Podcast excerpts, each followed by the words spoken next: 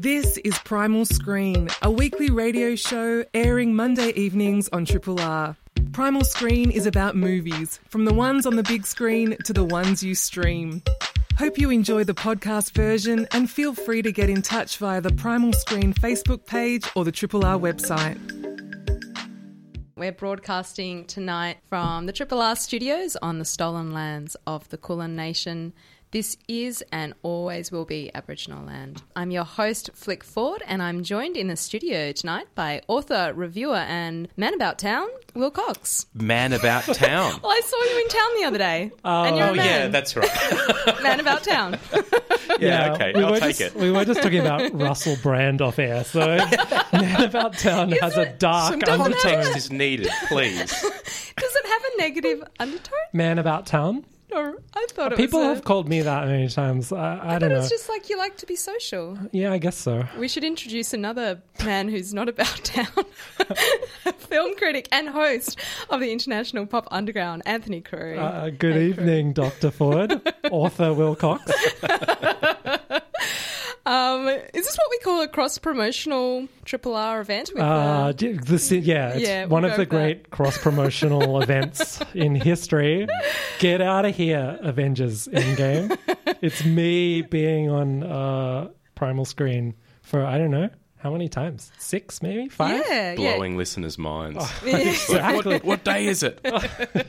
Where am I? So on tonight's show, we're going to be chatting about Emerald Fennell's dark comedy, drama, psycho thriller. I don't know. We'll work out what the genre it is. Saltburn. Um, plus the new Netflix series Scott Pilgrim takes off. And just a little shout out. Just recently, in fact, last night, the Melbourne Queer Film Festival wrapped up. Will we made it along to All of Us Strangers? Hey, I on saw that Wednesday. too. Yes. Wait, which screening were you at? Saturday night. Oh, yeah. no, I- it was a Sunday night. Sorry, what day is it? That's an excellent question, Will.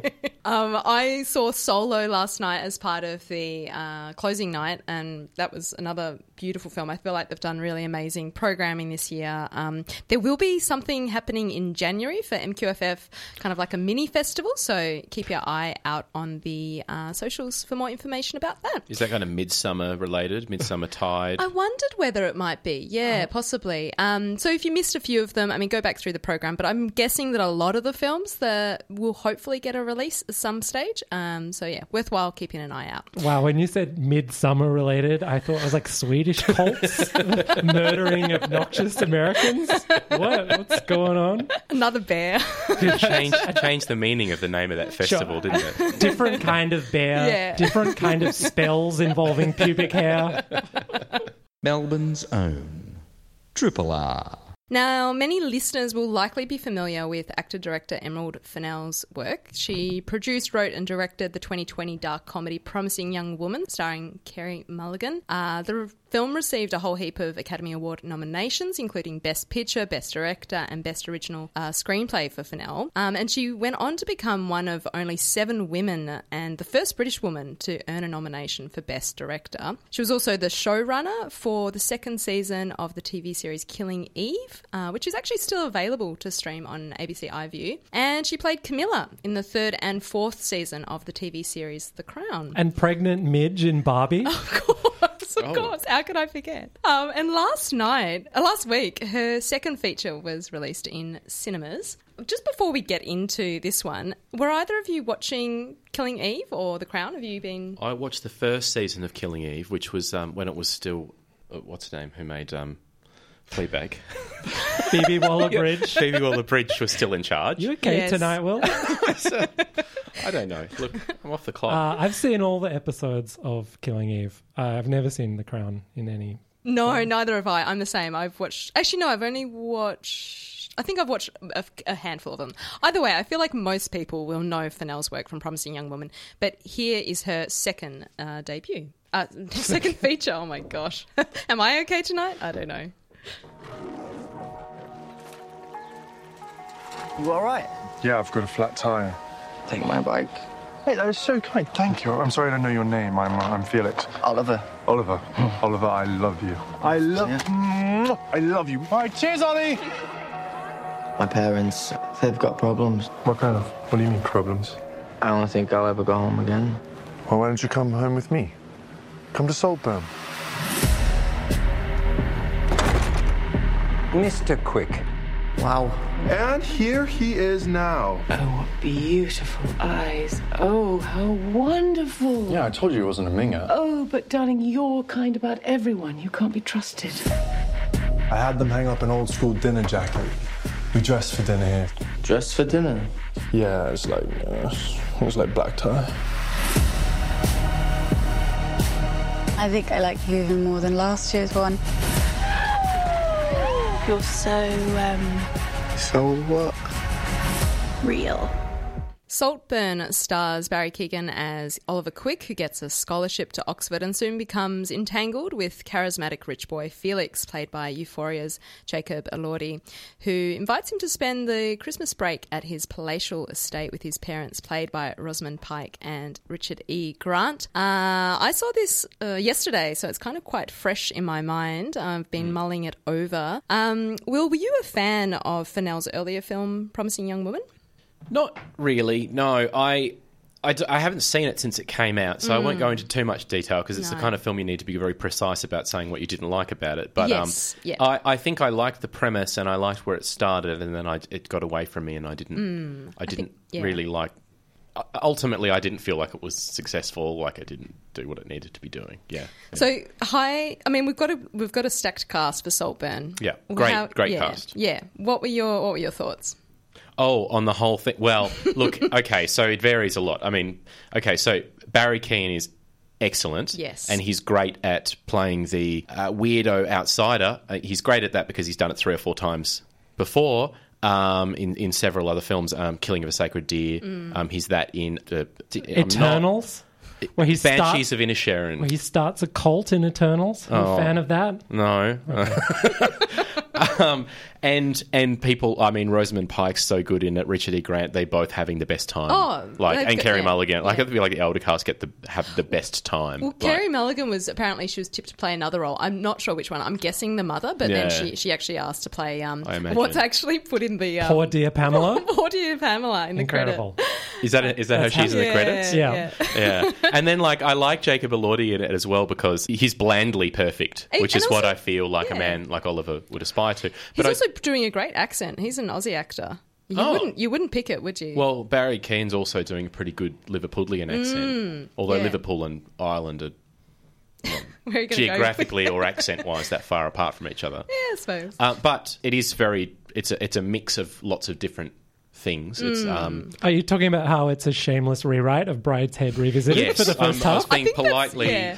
Uh, it's Brideshead revisited, but that story's cropped up a bunch of times. Like uh, uh, there's Alan Hollinghurst's um, "The Line of Beauty," Mm-hmm. which is a novel and it was adapted into a BBC series. That's basically Brideshead revisited as well in in a kind of 80s context. Yeah. And I don't know why, but this story is always retrospectively set 20 years in the past, um, and this is too. And this is basically um, Tom Ripley.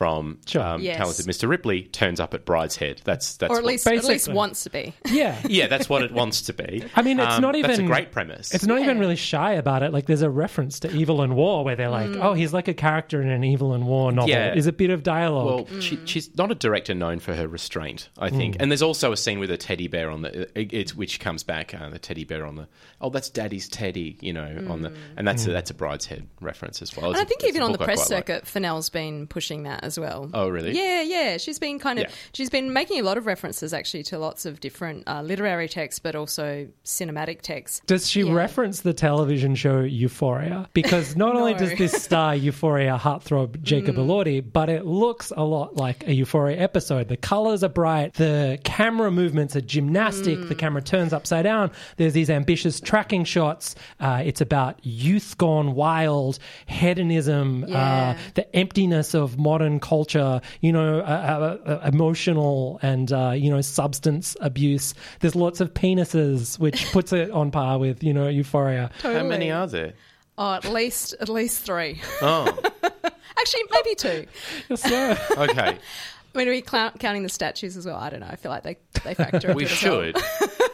But you mentioned Euphoria, Anthony. I feel like uh, I saw a trailer in the cinema for Coppola, Sofia Coppola's new film, Mm-hmm. and I actually thought, wow, this is borrowing a lot from her kind of rule book. Lots of almost, um, almost like a video clip. Mm. You know, I feel like lots of montage. Fennell does an amazing job with montage, and this focus on the beauty of youth, the destruction of youth, um, the emptiness of wealth. yeah, and- absolutely. And, the bodies, particularly male bodies, we mentioned Hmm. Jacob Elordi, but also Barry Keoghan, who's a surprising sort of. Uh, he's ripped Uh, AF. he's- it's he because he, got totally into the. Marvel universe. You know, they were like, it's contractually demanded that you start doing PEDs. Yeah, I think it is, yeah. I mean, but I mean, it's just funny that you say surprising because he's not like Hollywood gorgeous. This No, man. he's not, So and- it's surprising to see Well, that it he's is, jacked. and it, and it also seems a little bit at odds with his character. I do think there's a slight It make- Oh, right. where It- you just like they present him both as this Yeah. object of Sure, beauty, it's like- but also as this kind of misfit. Mm, It's like Chris Hemsworth in Black Hat, where he's playing a hacker, yet he's just like built like a professional imagine. wrestler. But when when was the last time you saw a film where a man took his shirt off and he didn't have like an eight pack? Uh, actually, Indiana Jones. Oh yeah, but so he still looked pretty great for a man. he was ripped for an 81 year old Yeah. man. Yeah, it's Yeah, context this is a constant. This is an Yeah. ongoing problem, Yeah. and I know that like champagne problems because women have been coping with this for Yeah. a It- century or Yeah. more. But but Yeah. really, I feel like in the last decade or so, uh, it's like men uh, depicted on screen as it's like wildly. Um, you know, the, the the body image stuff is just getting Well, well, a particular Wild. kind of body, and I, you mentioned Marvel Universe before. Mm. It's that very much. It's almost like a return to this, like hyper jacked uh, Arnold Schwarzenegger. It's close to that, or going, you know. Mm. Yeah, but why is a bookish guy who's reading English Yeah. at Oxford got you know? Yeah. Why is he jacked? I don't think it works, and it's interesting. It's just that. Are you that saying you don't? part. Oh, okay. I was about to say you don't think the film works because Well- Bazza Keown's too No, hot. no, no, no. I think that it's it's interesting that Fennell has this places uh, the male bodies as spectacle. Hmm. I'm not sure she does something with it though, and that's maybe what we can unpack. Okay, yeah. Do you think the film is is this film about anything? Like, there's a very, Hmm. it's like a, obviously a very satirical comic depiction of both old money wealth and aspirational social climbers. Is it a film about how economic equality creates monsters, be it the grotesquely wealthy or the Hmm. sort of ruthless strivers who'll do anything for their piece of the pie? I mean, I guess that's a charitable reading, but think- to me, it kind of feels like it's about nothing. And I actually much prefer it to Promising Young Woman, which was so trying so desperately to be about big, uh, very topical, yeah. very trenchant issues. Yeah. And I thought, well, you know, probably like you two, that it missed and that it was a failure. This one is kind of, to me, I, I like watching it. I'm like, this isn't really about anything. It's like this gorgeous, uh, bright confection. Mm. And I actually, I genuinely uh, had a great time watching it. See, I got a bit bored. I can't say that I was a think it's a, a great long. piece of cinema, Mm. but I just had a gay old time. It's very, very funny. The amount of hilarious lines that Jacob Elordi, especially, uh, Oh, I thought Rosamund delivers. Pike got the best, and Rosamund Richard E. Pike is Grant's great. got some Richard E. Grant is it? see, it's it's a great comedy, but do I think it's an incisive portrait of Mm. like social i- inequality? I because don't. it's I telling don't- a story that's been told many, many times before, Hmm. and then it's it's just um it's just chucking in a bunch of other things we've seen many, Well- Well, many do, times. you talked about how uh, these stories get set 20 years before. So, like Mm. Brideshead in the war, casting back to the time before it. This film is like set in the aughts. And I mean, we have to talk about all the incredible aughts needle drops. There's Blur, there's MGMT, Bloc Party, Arcade Fire, Cold War Kids. You know, it's like, it, it's real like uh, iPod nostalgia. But is the film really set in the 2000s? Like they have flip phones and they're reading Harry Potter and MGMT soundtracks the montage. But to me, it feels like a fable taking place mm. outside of time. I don't understand why it was supposedly set in 2006 7. And I mean, look, It don't- you feels can like a tell me- film set Well- in like 1930, especially because mm. I mean, what are the Actually, I, this is getting too much into spoiler territory. I was about to say, what are the police doing? They don't seem like they're doing a particularly credible 21st century job of investigating certain crimes which may or may not happen. Uh, are there are there any um, any coincidences or accidents? Um, I um, I just have to say, and you can tell me if I'm being too pedantic about the needle drops, is that Oh, many of those songs had not come out? out, No, yet that's at the been brought- that's been brought up Has a it? lot, Because I thought that because I remember, like, I mean, Is it set 2006? seven summer seven? I think I looked it up today. And Yes. MGMT does definitely 2008. Well, that, that song came out in December 2007, and so did the Flo Rida song. Mm. So it- you know, I don't know how we're pedantic we're being here, I but think I was we just should be like pedantic. It summer doesn't take- 2006. No way. That's- You're just pedantic because this is your time. I'm sure when you're watching a film set in like May all- 1968, you're not like, well, that song was actually released No, in but October gonna- I actually might be, but we're all No, we're and all also of the if same you're age if you're going to be bold enough to put Oh, it in I'm the the title, story. well, if you're going to be bold enough to put it in the title card, the exact year, I think mm. you should Yeah. allow yourself to be torn to shreds Yeah, yeah, over yeah. hey that album wasn't out yet. The yeah, main you- issue of she didn't have to do it. You could just be like, they have flip phones. We get it. It's the aughts. I think that Fennell's main issue, and like this film, you could argue that it fits into this eat the rich sort of genre, but it actually isn't eat the rich. I saw I saw one one comment that it was like it's a lot less eat the rich than be the rich. There's Yeah. a real glorification of this lifestyle, and I think. The reality is, Fennell, I think, just doesn't have experience in delving into those characters, particularly Oliver Quick's character. Yeah. She's Oxford alumna. You know, Yeah, okay. she's someone who isn't there to exactly challenge I- this and to think about how that would play out. And it's a shame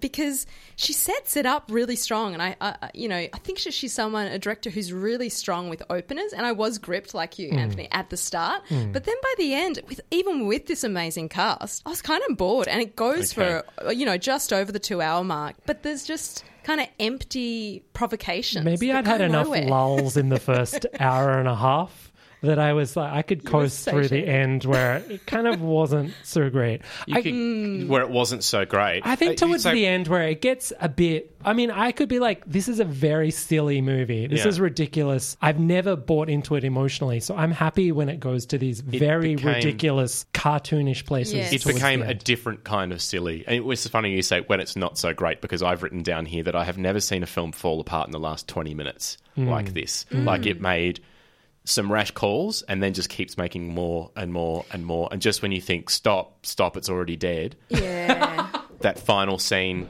happens, Oh, or any number of the final of the, Well, the that's the thing, it potential final scenes that keep yeah, cracking and on. It, You know. it becomes something that you just you can already see where it's headed, or at least I could in probably the halfway mark, and then it just kept going. And Hmm. I don't know. I mean, it's a shame because the performances are good. Hmm. Everyone commits to this, and I actually really loved. I love Barry Keoghan. He can literally Hmm. do no wrong in my eyes. I loved how he transforms. But it just didn't quite fit with Hmm. the actual plot, and there wasn't enough exploration. There's a moment in which it touches upon race, and that is a fascinating conversation, but it doesn't go anywhere. I also, it. I think that guy Archie Madekwe is Yeah, his name. Farleigh's. He, I had last saw him in the movie Gran Turismo, which I'm guessing neither of you watched, where he played a, a gamer Slipped me by. turned car driver. I remember the preview actually. Yeah, and I and then so seeing him, he's like the lead character in that movie, and then seeing him this, he's so good. He's essentially playing the Philip Seymour Hoffman in Talented Mr. Ripley Oh, yeah, yeah. role, where he's like, "I see you, social climber. I see right through you. I'm not charmed by you. I know exactly what you're doing. You don't belong here." And he mm. he really nails that role. But there's also that great scene where you talked about this evocation of race, and Yeah. that there's the, like this slight economic inequality even amongst the ultra wealthy. There's a great scene where Jacob Elordi is sort of defending his father, Sir James Richard E. Grant, being like, "Oh, your mum, you know, his aunt has got to got to, got to stop going to my dad and asking him for money because he's actually been really generous with you," which I thought was like this incredible parroting of you know, the parental line Yeah. But I, I really one of my favorite scenes in the movie is early on when they first arrive at, at Saltburn, which I'm guessing is the name of the castle. It's a real place as well. Okay. Yeah, Oh, is it? Yeah. And he's like showing uh, Oliver, the Barry Keoghan character, around, and he's doing it. It's like a tracking shot throughout this wild castle. And um, Felix, he's taking him through with this sort of no big deal sprezzatura to it, like, oh yeah, there's that priceless work of art, and yeah, here's this suit of armor, and in that moment, you can see that he's shrugging off just how ridiculous the surrounds are, as if it's like, oh, this is no big deal. I don't care about this stuff. And it shows that around Oliver, who he believes comes from this very lower class background, he has some embarrassment and some shame about his mm. privilege, or at least doesn't want to own it. And yet, by the same side, he uses it as a weapon many times. I thought that character was really interesting, and he played it really well. Shout out to Jacob Elordi, Yeah, the world's number one beefcake right now. Totally. Get out of here, Chalamet. It's yeah. Look, there's a lot in this that could work out. I just feel as though it is overall quite a disappointing film. There's not enough specificity. There's things that are raised but just never go anywhere. It's a shame because there's a lot. It's a rich territory. It's a bit repetitive, and there's just better films that do this much better. I feel That's like maybe Fennell knows that this is rich territory. Mm. So it's just like I can just sort of skate around a few edges Yeah, and I'll probably get the credit it. for mentioning some of these things. yeah. But I don't know what her background is. You said she's sort of Oxford alumni. Yeah, sh- sh- yeah, and I, I think that that's perhaps why Felix's character is so well written. Rosamund Pike is amazing Yeah. in this. Her lines, she gets, I think, one of the some of the best lines. She actually lived at Saltburn while they were filming, which is just Hey. fantastic. Getting I- character, you know. I did kind of get the sense that this was a film about the mega rich being, a, Mm. ki- you know, in a kind of a satirical or critical look at the mega rich, but perhaps by someone who's more affiliated with the mega rich than they are from the, the, yeah, the in sort some of ways that seemed working more, class or middle more class. the most honest bit. Like Yeah. her portrait, like it was this infec- affectionate mockery Mm. of the the kind of silliness, especially like Sir James, the Richard E. Grant character. Like he's so ineffectual and so wet, and he's just like this little boy, you know, who gets to live in this big castle and has never had to work a day in his life. Like that character felt really well drawn, even as it was a caricature. Also, wanted to shout out Alison Oliver, who plays Venetia, um, Felix's younger sister. She only has like five credits to her name. She made her debut in the TV adaptation of the Sally Rooney novel Conversations with Friends. She's really great in the limited stuff she actually gets to do So, in this movie. I thought she just about- walked in from Skins. well, fun fact about her, I suppose we're talking about this, you know, making these creative decisions. They gave her a particular kind of um, Saint Tropez tan and made sure it was this kind of um, orangey effect that, you Mm. know, it's changed in time. So that was another thing to try timestamp it. But then, you know, just check when an album came out. How do we feel about? Oh, sorry, you're trying to get out of here. How do we feel about the filmmaking and the direction? Because I thought it looked amazing. Looks beautiful, but just doesn't say anything. When it, when it started, I first I love the typography in the opening title Mm. sequence. I'm a bit of a sucker for that. And the first uh, tracking shot moving through the crowd Mm. at Oxford on uh, Baz's first day there kind of reminded me a lot of like there's an early show offy tracking shot in uh, Chariots of Fire. It's very similar, like first day at school, hundreds of extras everywhere. We're following them around in the rooms. Why do you think it's shot in Academy ratio? Yeah, I, again, I think it's just like trying to elevate something that Yeah. not quite there. It generally Yeah, winds me up a bit when, when I get that preview. You know, th- before it was I saw it at Nova The yesterday, warning. and that sort of announcement like, "Oh, this isn't a non-standard aspect ratio, by the way. That's deliberate." Mm. You know, Yeah. so don't come complaining complain to us us. afterwards. and I see it and I go, "Oh, come on, why? Why?" Yeah. And then it started, and I thought, "Oh, okay." Is it supposed? It looks really nice. I mean, the classic idea why. about the, the the narrower frame is that it's making it seem like a bit more of a prison. Did she maybe not want the castle to be too widescreen to look too attractive and No, I mean the whole point is is to have that. Like, there's so many tracking shots of it. Yeah, I think that I don't know. I think it's just to I mean, try was- and make it better than what it is. It was only MIFF last year where I felt like every third movie I saw was in Academy. And Yeah. I was like, what's going on? Why are we running wild with this right now? Uh, if you do want to see Saltburn, it is playing now at major and local cinemas. This is a podcast from Triple R, an independent media organisation in Melbourne, Australia. To find out more about Triple R or to explore many more shows, podcasts, articles, videos, and interviews, head to the Triple R website, rrr.org.au. Now, it's been 13 years since Edgar Wright's Scott Pilgrim versus the World came out, starring Michael Cera, which makes me feel very old, actually. 13 years is a while. Uh, the film was, of course, based on a series of graphic novels by Canadian author and comic book artist Brian Lee O'Malley. And soon after the film's release, there was actually a video game adaptation. And now, an animated series titled Scott Pilgrim Takes Off has been released on Netflix, which, with much of the cast of the 2010 film reprising their roles. I believe all of the cast. Is it Edgar, Wright- everyone? Yeah, Edgar Wright went out of his way to solicit them all to return. And fun fact, they're all still on a group email thread that started up in 2009 when they were filming. That's amazing. And they all had such a good time making the film that none of them wanted to leave. That's so nice because when the film first came out, they weren't massive stars, but a lot of them are now. So I imagine the budget was a lot bigger for this one. I mean, I don't know how much voice acting pays, but hey, It is an incredible cast for an anime. Yeah. Like, I don't think I've ever seen like uh, maybe like a big, you know, uh, like Spirited Away or something like that. The American cast of that was pretty. Yeah, it's becoming the new thing. Well, for Scott Pilgrim Takes Off, the new Netflix series, O'Malley has written the script, and Wright is on board again, um, but as the executive producer this time. I dream about that girl again. I didn't care the first time you told me. Care even less now. Toronto, Canada. Not too long ago. Hey, want to go out sometime? You want to go on a date with me?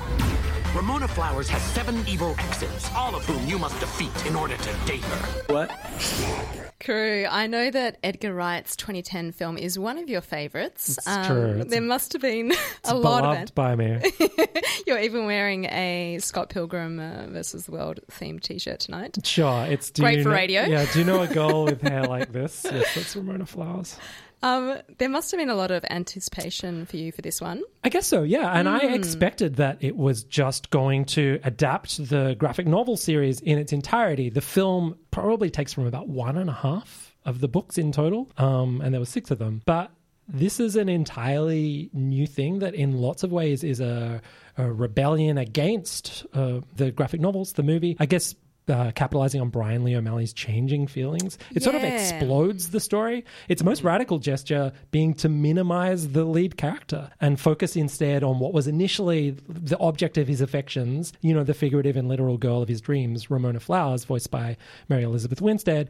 She becomes the protagonist of the story, and Scott Pilgrim goes away for a number of episodes, which I thought was a really interesting kind of creative choice um, and it interrogates relationships in a from a different point than what the movie did Actually, just on that, we should Yeah. touch upon the fact that O'Malley, when Scott Pilgrim versus the World came out, and I don't know how many years after the film came out that he's made these comments, but he did reflect on it and say he was really disappointed about the fact that there was a lack of diversity. Hmm. And he talked about it. I mean, he wrote the books, Mhm. so it's coming from him. Um, and he's he's Asian Canadian as Yeah, well, so yeah. he was feeling like he let himself down. Yeah. Mm. And he, he t- talked a lot about the fact that, you know, it was kind of like an internalized um, racism, I suppose. Like he just said he grew up in an extremely white environment Mm. and, you know, white Canadian culture was was what he was surrounded in. And so that's what he created in his books. And Sure. Well, I mean, the, the graphic novels and the film are really set in the world of like indie rock. He played in like indie rock bands. Um, Mm. Scott Pilgrim was the name of a song by a band called Plumtree. It's uh, it's set in all these real dive bars around Canada. Uh, Metric and Broken Social Scene. They were part of the you know p- composing the soundtrack for the movie. So I mean, that is a pretty kind of you know white milieu. I thought it's really interesting in the series that indie rock is no longer the touchstone, and now film adaptation is the cent- is like the central artistic thing, and we've that gone prob- from music bros to film bros. that probably reflects what Brian Lee O'Malley's life has been like throughout the making of Scott Pilgrim and then afterwards. It gets pleasingly meta in doing that. Uh, the first episode of the series, like the first graphic novel, is called Scott Pilgrim's Precious Little Life. And then within the series itself, which is eight episodes, around 22 minutes each, Scott Pilgrim's Precious Little Life is turned into a movie and then into a musical. The movie is directed by an excitable Englishman named Edgar Wrong, uh, a loving caricaturization of Edgar Wright, and uh, which I think it's not just kind of like a cute meta joke, but it's sort of an interrogation of adaptation. Who tells what stories? There's that, you know, the sort of jokes about how uh, young Neil, one of the characters, is presumed to have written a screenplay, which sounds like the movie itself, like based on what's happened, using everyone's real names within this world. And it's like, well, who gives him the right to tell that story? Why is it told from this perspective? And also that idea of owning your own narrative as Mm. the series goes on, that comes into the actual narrative itself, where Mm. different. Uh, there's a bit of time travel. I think that's not a Sure. spoiler, but there's the time travel allows for that whole thread of the narrative and maybe hmm. changing how you saw past relationships. I mean, the whole thing is about past relationships. Well, I would say that the initial film was about reconciling and accepting the romantic history of any new partner. That's what I took from it. That Other is a people, very beautiful reading of it because there's a because otherwise you could say it to be like, oh yeah, well, yeah, when you're going out with a new person, you have to get rid of the baggage of the exes. You have to like beat them all and show that you're the best. You're- but I think because it is so heavily referential to video games, there's the idea about with each new relationship, you're trying Getting to to get the a final bit, boss. You're trying to get a bit better and go a bit further. Um, this film. To me, is about looking at past relationships, not of the other person that you're being with, but of yourself. Like the Ramona Flowers is made the main character, so she's looking back at like why you behaved the way that you did in past relationships, Mm. and what those relationships and the people you were in them with say about you as a person being. Actually, let's talk about Ramona for a second because one of the so there have been there's always um, I suppose with going back through films that were made in the in the mid noughts, there's a lot of reevaluating how how they kind of read today. Sure, how close to a manic pixie dream girl is Yes. she? Yeah. and the film is often used as this kind of, you know, she fits into that stereotype. But a big part of it is also the fact that one of the seven exes is a woman, and the way in which that bisexuality is dealt with in the film is through Bi Erasure, where she just sort of fobs it off as a stage, and then they rework that into this TV series where um, her ex girlfriend is given a whole episode. And I actually think there's a really tender moment between them where they're able to have a conversation about, yeah, I, I just walked out on this relationship and I didn't give you a reason. And it actually gives it some grounding. And I think it's really interesting revisiting material that doesn't always stand up that well. And I know it's your favorite film, Okay. so I'm, te- I'm been- treading carefully. But some have referred to it as an incel fantasy. Wait, it doesn't even it doesn't even star Joaquin Phoenix, though. King of the incel movies. Hey, I love him. Beau is Afraid and Joker, the two defining incel texts of the past decade. Scott Pilgrim sometimes of which is are put in conversation. I, I mean, I really, I'm interested in this idea about adaptation and how you know this has changed. It's been 13 years, and it was Mm. probably seven or eight years when the film came out from when the book came out. So Uh, the first one was 2004. Yeah. right. So Yeah. this is about 20 years old. This story. So of course it's evolved, Hmm. right? But we're pretty reticent for stories to evolve.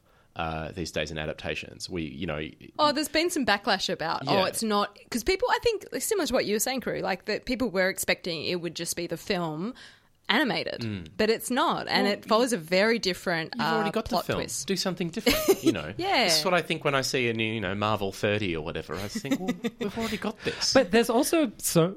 This is one of the few times where I really feel like on the inside of fan culture. I don't really feel. I guess as a critic, you sit outside of that. But I got all the Easter eggs, all the references, tying your shoes slowly. Bread makes you fat. Is that seriously the end of the story? Do You know, a girl with hair like this. There's all these references to classic moments from the movie in sometimes pretty inspired or interesting ways. Sometimes kind of subversive ways.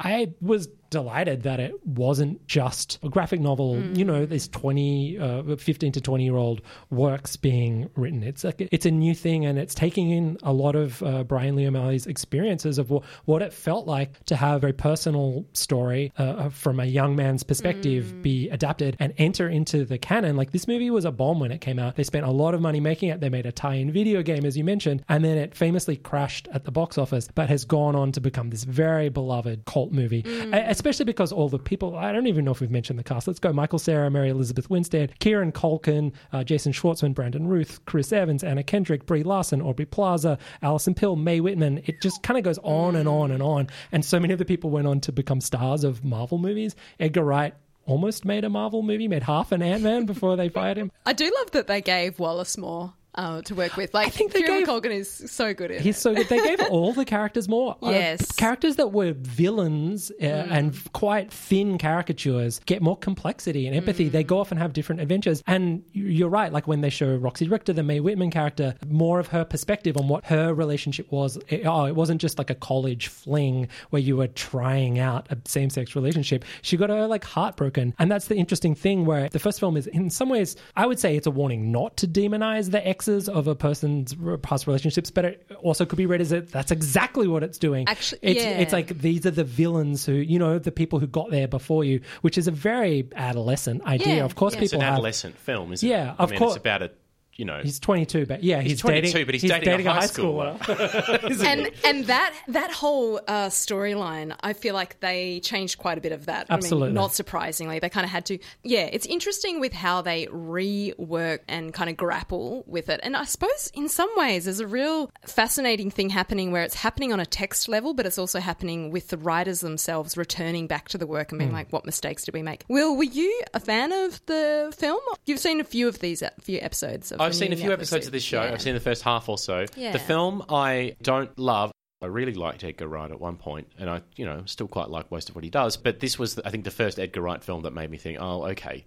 So Simon Pegg and Nick Frost and Jessica Stevenson are his main collaborators, and they're the substance, I think, in this style slash substance uh, partnership. Simon Pegg and Nick Frost cameos in the uh, Scott Pilgrim series. They do. Yes, maybe you haven't got there yet. No, I don't think I have. No, Spoiler but, alert. But so you know, I always felt the film was a bit all icing and no cake. I'm sorry. Mm. I know we're both being very apologetic. Oh, to it's I tr- do- you don't need to apologize. I do Come really like this, and filling in the characters gives it more depth. I think that the film didn't have. And I, Mm. why is it set in 2007 still, or, or thereabouts? So both films tonight, can we say, are, are Uh, both, both films are uh, all, all icing, no cake. Uh, Apparently, yeah. and they're- they both.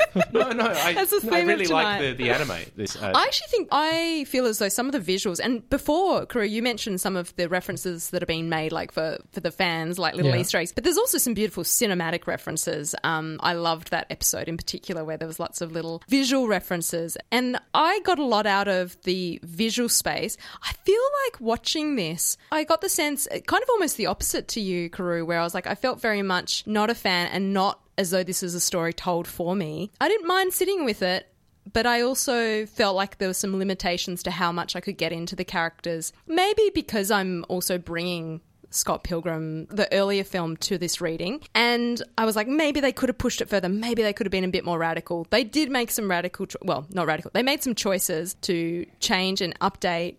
And, and I, I like that process of returning. You know, what you could create a whole new thing, but there's something interesting about digging back into, Mm. you know, like we're saying, the 2000s and reflecting because those texts exist, and I really like that. I've seen that with I've forgotten the name of the the showrunner, but BoJack Horseman. In the first season of that show, he made lots of kind of really inappropriate jokes that didn't land that well, and then in the second and the third season.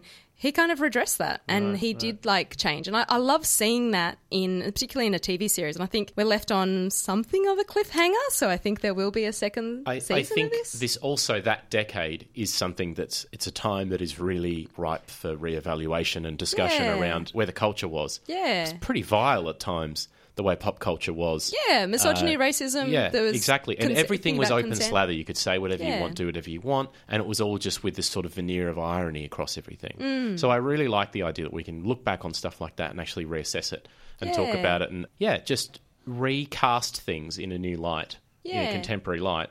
I like remakes. I like seeing the same stuff brought back to light. Except for Disney live action remakes. No, I don't know. I have never seen one, so I have no you should idea. watch The Lion King No, I and shouldn't. or The Little Mermaid and get back to it. Well, for a special episode that's all about films that are um, all icing, no cake, we should talk about some of the musical icing that is laid onto this TV series. Oh, it's great. Yeah, isn't it? I loved it. I There's had a, song in there by joy. Cristina, who is this quite obscure, like early 80s, um, groomed to be a superstar prima donna. What's a Girl to Do is the name of the Yeah. song by Cristina. You should look it up. Every It every rules. episode over the closing credits, I'm like, this is the music supervisor just playing out Yeah. their needle drop fantasies. Yeah. And of course, the opening theme song, total banger, 90 seconds of just wild music. Uh, Anamanaguchi did the score.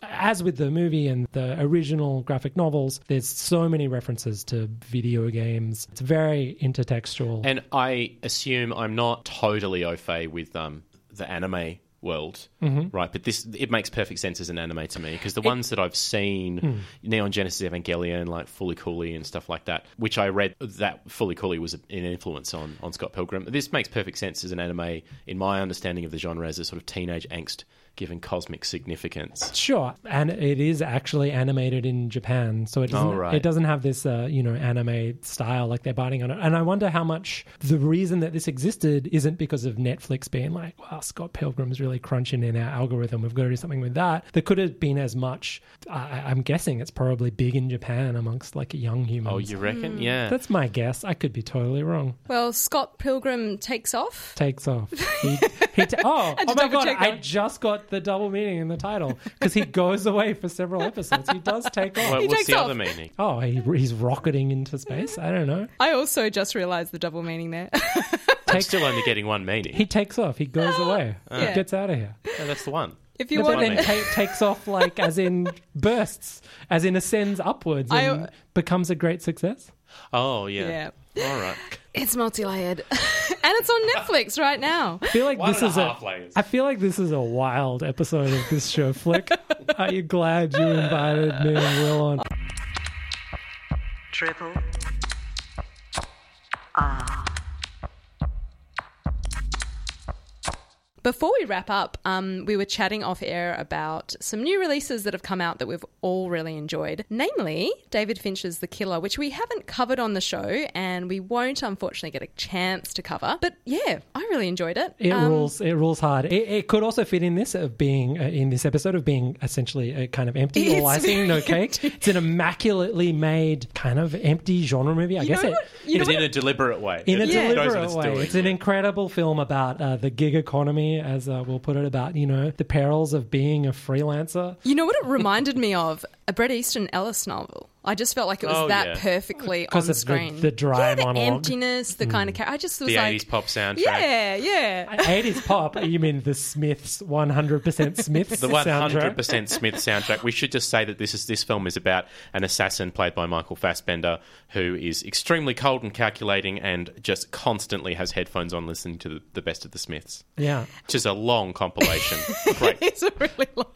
Um, I actually listened to the Smiths album on- on my cycle home after watching it. I was like, obviously couldn't get enough enough of it. Carew, you also had an opportunity to see the new Hunger Games film, which has got another wordy title. What is the it? Hunger Something about- Games colon the Ballad of Songbirds and Snakes, I There you believe is what it's called. Hunger Games colon. Uh, it's pretty good. Three stars. Um, Okay. I would. It's Perfectly it's, fine. It's incredibly long. I think it's maybe about 157 minutes, but it gives it this really interesting structure where about the first 100 minutes play out exactly as it, you'd expect. It feels like a Hunger Games movie. It, it hits all the beats, and then all of a sudden, in quite a literary way, which I imagine is informed by the book, there's this whole third act which is really strange and morally complex, really interesting. It almost feels like it's trying to be a Kubrick movie, if I could dare say it, but tacked on to the end. And I saw it at a big preview screening of all these Hunger Games fans in costumes. I don't know if they really liked the morally complex third act in which our star-crossed lovers who who conquer the post-apocalyptic whatever Running Man Hunger Games gauntlet.